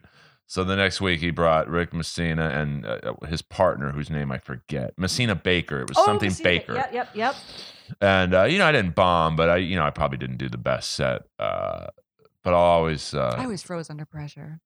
you know, it's weird. Like uh, when I showcased at the store, because uh, I was the first person, along with Candace Thompson, Oh uh, yeah. to be passed by Adam. Uh, I, I, first of all, I had a full blown panic attack upstairs in my Oh, bathroom. I can imagine. I was sweating bullets. Uh, I couldn't move. It I've been there. I, but I've never had one since. It was. Oh, uh, good. I think because everyone was telling Adam to pass me, Mm. And you know, Adam going back to his honesty and being upfront. He's like, "Dude, uh, I know everyone loves you up here, and you know, I'm going to showcase you. But if you don't do well, I can't. You know, I, I can't just pass you because everyone loves you." That's a lot of pressure. And I'm like, "Yeah, yeah. No, I wouldn't want to be passed any other way." Uh, and uh, you know, it all worked out. Yeah. I mean, you know, Which I- is awesome. uh, but that night I was just the pressure made me better, I guess. You know, of course, I got petrified when I saw Dalia walk in and sit down. I'm like, oh my god, like Ah, because everyone was rooting for me. It was like the best feeling in the world. to, like, yes. but it was also the most petrifying of I can't bomb in front of Dalia or Adam or right. uh, you know, I'm like, "Ah, blah, blah, blah, blah." Uh, but uh, you know, it, it uh, it's funny how you know you can either be uh, emboldened by pressure or totally crumble. I know. So, and you know, I'm glad that you. we're here. We're Yeah. we're we're, We're doing- survivors. we're survivors. I often tell people, and I don't want to speak for you because you're a much better speaker than me.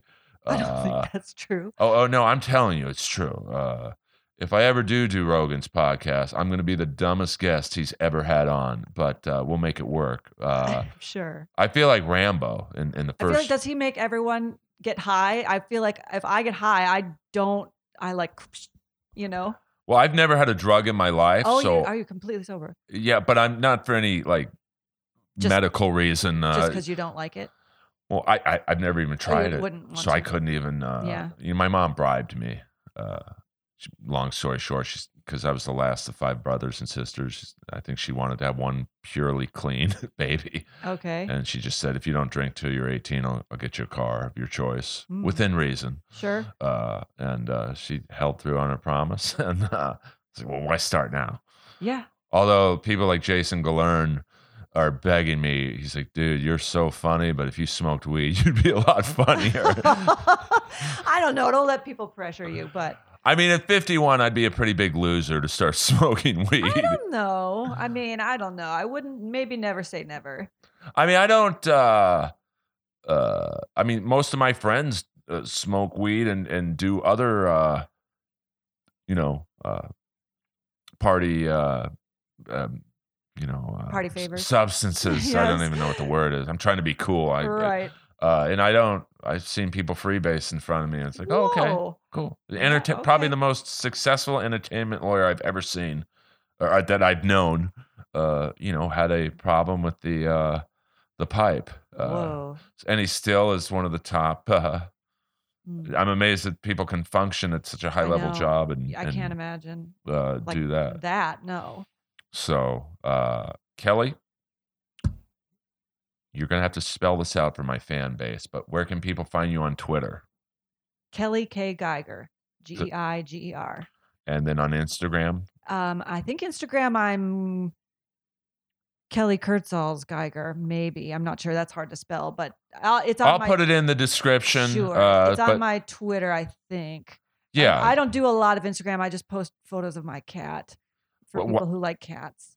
I mean, I'm a dog guy, but hey, uh, Yeah. cats are cool. I mostly do cats, but I, I, because I do um, a lot of, I post my writing stuff on Twitter. So far, I've only published, um, I'd say, well, I've published about five short stories, but three are readable online. The other two are in anthologies. So I'm trying to work my way up to a novel, and uh, well, see, knockwood. and can people buy these or like? Uh, Uh, they're free online okay. for now. Yeah. Mm-hmm. Well, when you kept uh, something for sale, let me know. I will. I will for sure. I'm like, a- One day, I mean, yeah, soon. My thesis is coming up. I'm going to be working on it in spring, and my thesis is going to be this uh, novel. It's aliens. It's about aliens who uh, come. I won't even say because if I Yeah, put yeah, it out there in the uh, universe, it's Min- got to be finished first. then- Mencia might be Yeah, listening. he might. and then you're going to see a movie about uh, illegal aliens.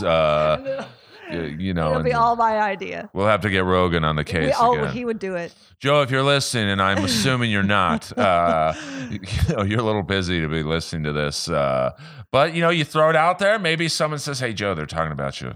Yeah. Uh, you know, we might have another He- job yeah, like I said, I've heard he talks about me still. He still thinks me, uh, you know, Joe and Joey Diaz. Oh, Kelly Carson. oh, they, they, they're you know, they're amazing with old how school, they. my old friends. You know, I miss them. I miss that world. Well, you know, I would love to see you at the store doing stand up again, and uh, You you know, I'm throwing that out. Yeah, the universe. maybe if it, it, it, it could happen.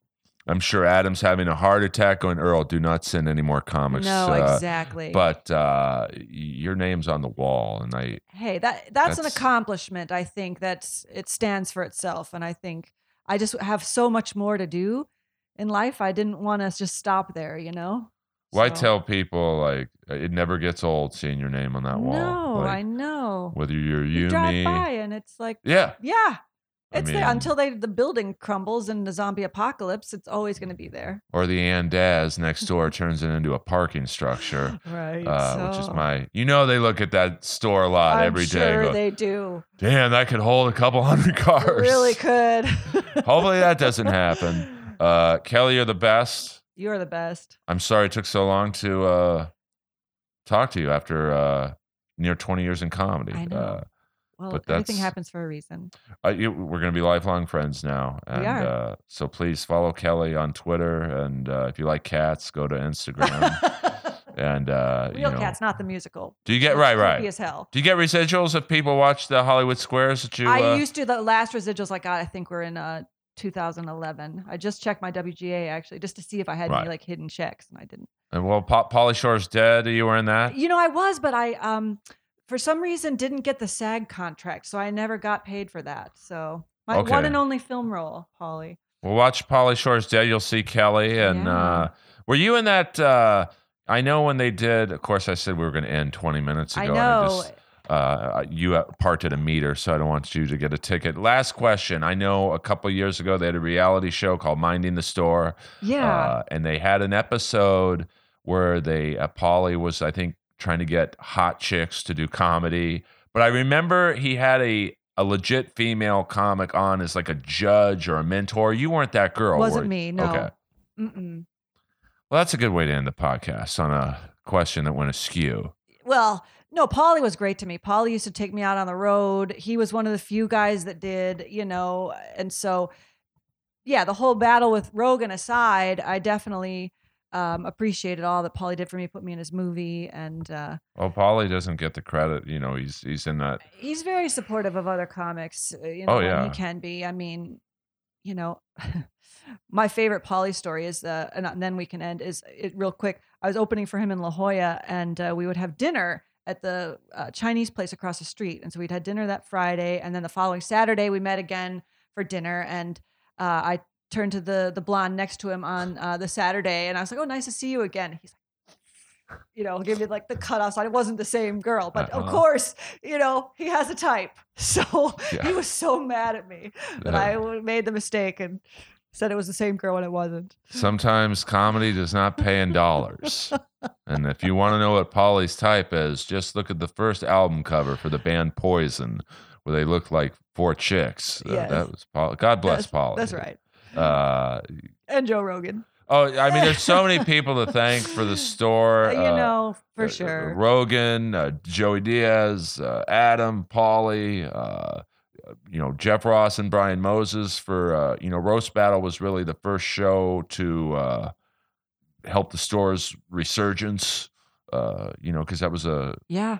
you know, a, a show kind of for millennials, like, you know, that edgy type of humor and, and that coincided with Joe coming back. So, uh, you know, and Jeff Ross got it on TV, which made it even bigger. That's and- amazing. and Brian Moses has literally hosted it every week for six years, which is crazy. Because you know, in LA comedy, uh, even Dublin's was just around for a year or two, Oh, Dublin's. God, Uh, I'd played Dublin's. but it was hot for like two years. Uh, It was. and then you had the Friars Club in You had the Beverly Martini Hills. Lounge. Was, Uh, yeah. hmm Uh, you know, shows usually burn out in like two years max. Roast Battle is still every Tuesday at the store, completely sold out.